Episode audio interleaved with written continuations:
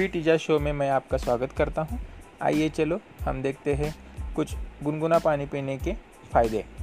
पहला है बुढ़ापा विरोधी, जिसे हम कहते हैं एंटी एजिंग और दूसरा है विषहरण, जिसे हम कहते हैं डिटॉक्सिफिकेशन मतलब क्या होता है, जब हम गुनगुना पानी पीते हैं तो जो बॉडी में का टॉक्सिन्स है, वो बाहर जाता है। और तीसरा है गले में खराश। हम अगर घूमने जाएँगे, बाहर जाएँगे तो उसमें हम देखते हैं कि बाहर का पोल्यूशन और डस्ट पार्टिकल्स हमारे गले में खराबी लाते हैं। तो हमें क्या करना चाहिए? गुनगुना पानी पीना चाहिए। चौथे पॉइंट पर है बेहतर निद्रा मतलब आपको अच्छी नींद लगेगी।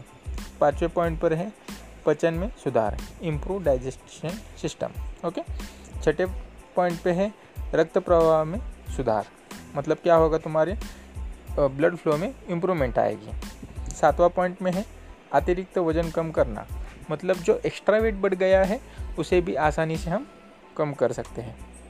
और आठवें पॉइंट पे है, राहत देने मतलब कि रिलीव मिलेगा आपको रिलैक्स होने में मदद करेगा, गुनगुना पानी। और नौवे पॉइंट पे है, मासिक धर्म में दर्द।